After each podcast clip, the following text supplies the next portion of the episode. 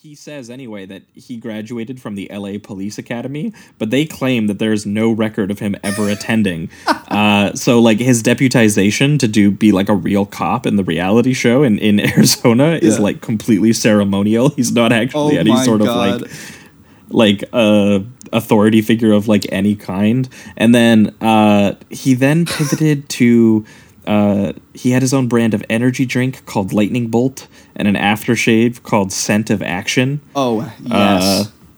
He he also now makes direct to video uh, mega movies apparently, and uh, works for Russian knife and firearm companies promoting their specific brand of designed weapons and trying to lobby the U.S. government to make them legal. Um, wow, dude! And just speaking on those newer films, like what we were discussing with the with the fucking three word titles, I'm just gonna do a couple more because it's that funny. Uh, Code of Honor, Against the Dark, Into the Sun. like I this un it's it's flawless. That's that's insane. Like it's so consistent. Contract to kill, Oh the my God. perfect weapon. Look at him go! Out man. of reach.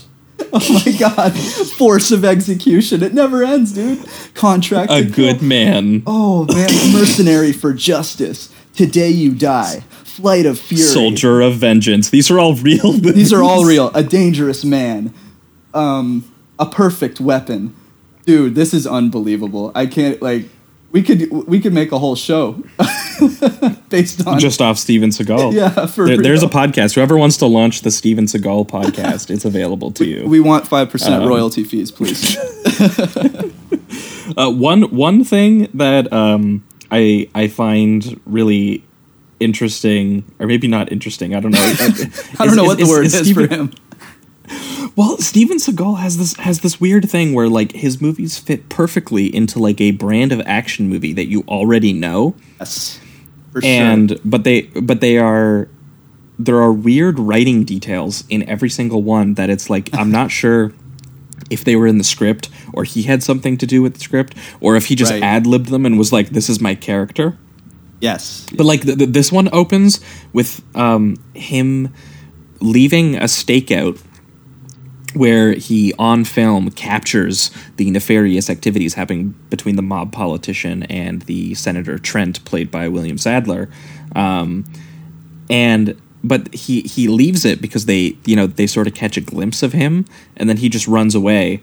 And he doesn't think hey maybe those guys are after me because they maybe saw that he instead decides to go to the local convenience store to pick up some snacks because he's missing the oscars he's I've- got to go home and watch the oscars two times, which is funny to me. Like the first time, it's like just a joke. You know, it's kind of like yeah oh, he's just he's like come on guys i'm missing the oscars yeah, exactly. It's Which like is- the yeah, it- action humor kind of thing, and then he does it a second time. So it's almost as if he wanted that to be like a character trait. Like he's really passionate about uh, the Academy Awards.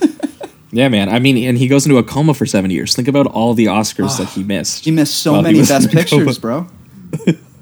or Seagal. But but then there's the scene in the convenience store where obviously a bunch of goons come in. They start throw you know throwing a shotgun around, saying that they're gonna you know kill the clerk, Right. and uh, they do just straight up shoot the clerk Yeah. uh, point blank with a shotgun. The, all the criminals in, in these movies are super mean. Like none of them have any like like morals in, in any way, shape, or form. They're always just killing all the innocent people. It's, Oh it's no, similar they're, to like they're, Cobra. They're you totally. know? Yeah, yeah, they're they're total cartoon criminals. Yeah. Uh, but but the thing that stood out to me about that scene is he doesn't even try to stop them from shooting the clerk. He's very calm about the whole situation. Even after and he they kill the him, clerk. yeah. Yeah, like th- they've killed the clerk. and and then he just starts to like antagonize them. He's just like, "Oh, there's there's the, yeah, there's like there's there's four of you. I can take you all."